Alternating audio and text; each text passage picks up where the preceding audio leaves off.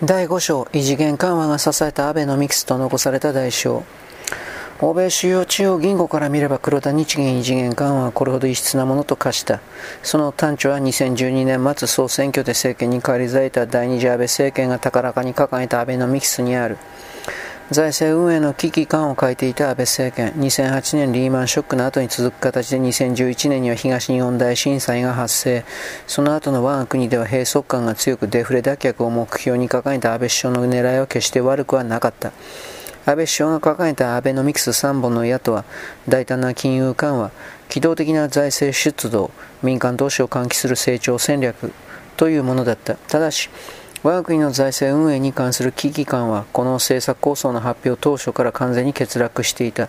それはおそらく安倍首相が我が国がこれまでデフレから脱却できなかったのは日銀の金融緩和が足りなかったからだと主張するリフレ派の影響を強く受けていたからである。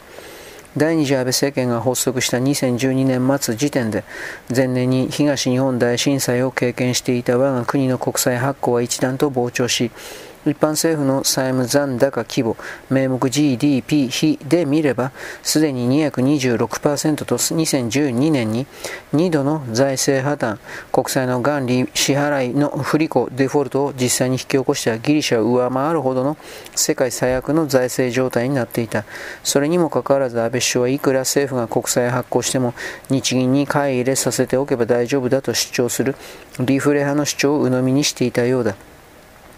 少子高齢化による厳しい人口減少が進む中、これほどの規模の政府債務残高を抱えた我が国の財政運営の先行きに対する危機感は持ち合わせていなかった。当時国内ではアベノミクスのような政策運営は先行きの財政運営にとって極めて危険だという問題点を指摘する議論が少なからず出ていた。私もそうした問題点を指摘し、私というのはですね、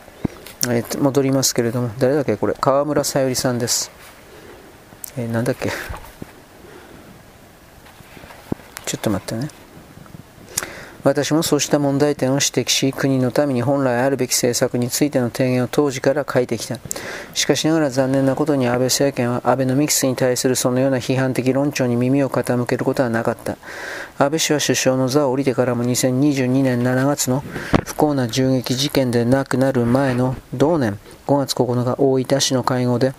日銀が政府の子会社だと述べて物議を醸した。同時続け時事通信は安倍氏は政府の1000兆円の借金の半分は日銀に国債を買ってもらっていると指摘。日銀は政府の子会社なので60年で返済の満期が来たら返さないで借り換えても構わない。心配する必要はないと語ったと報道。この安倍氏の発言の当時はすでに世界経済が高インフレ局面へ急展開し、米 FED をはじめとする世界の主要な中央銀行が日銀を除いて足並み揃えて金融引き締めに転じ国際金融情勢には大幅な変調が見られ始めていた。そうした時点に至ってもなお安倍氏は政府が発行しても国債を発行しても日銀に買い入れさせれば大丈夫だと信じ続けていたのである。日銀がすでにどういう状態であり、それが先行きの日銀の金融政策運営能力、ひいては我が国の経済財政運営の先行きにどのような事態をもたらすことか。安倍氏には2022年に至っても理解できていなかったように見受けられる。黒田日銀の異次元緩和はその安倍氏が第二次政権を発足させた際に開始された金融政策だったからこそ2年で2%という当初の物価目標は達成できなかったにもかかわらずアベノミクスを支えるために漫然と長期間にわたって続けられることになった。安倍政権は我が国の財政運営の先行きに関して一国のリーダーであれば持ち合わせてしかるべき危機感を欠いていたゆえ、日銀の出口問題こそが異次元緩和が我が国の財政や経済運営全体にあたる最大の副作用弊害であるにもかかわらず、その点を無視して平然と突き進んだ。黒田日銀もそれを良いことに出口問題の対応について何度となく国会での参考人質疑の際に国民の代表である衆参両院の議員から総裁の記者会見の際にはメディアの記者から正されてきたにもかかわらず次期総称の一点張りで逃げ続けた。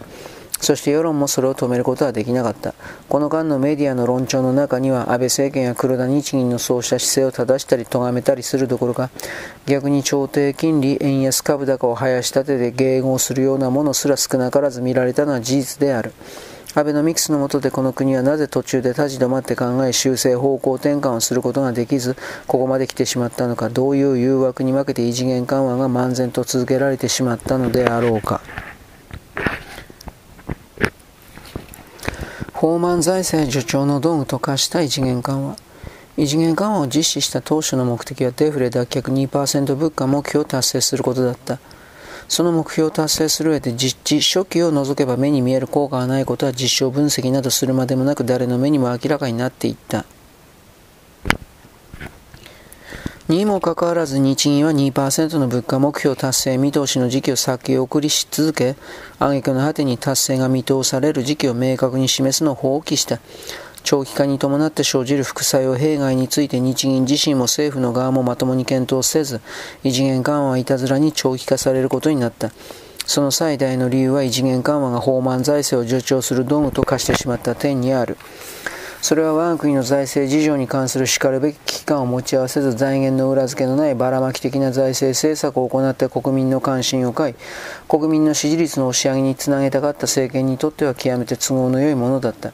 国債発行による借金を抱えながらの財政運営が持続可能かどうかは当然ながらその借金の元本を返すまでの間利払い費をつがなく支払い続けられるかどうかで決まる。借金を抱えながらの企業の経営個人の生涯の中で住宅ローンを抱えながらやりくりする家計運営と同じことだ。違いがあるとすれば個人の寿命には限りがあり企業もそれに近い一方で国家という存在は構成する国民は入れ替わりながらよほどのことがない限り長らく続いていくということだろうか。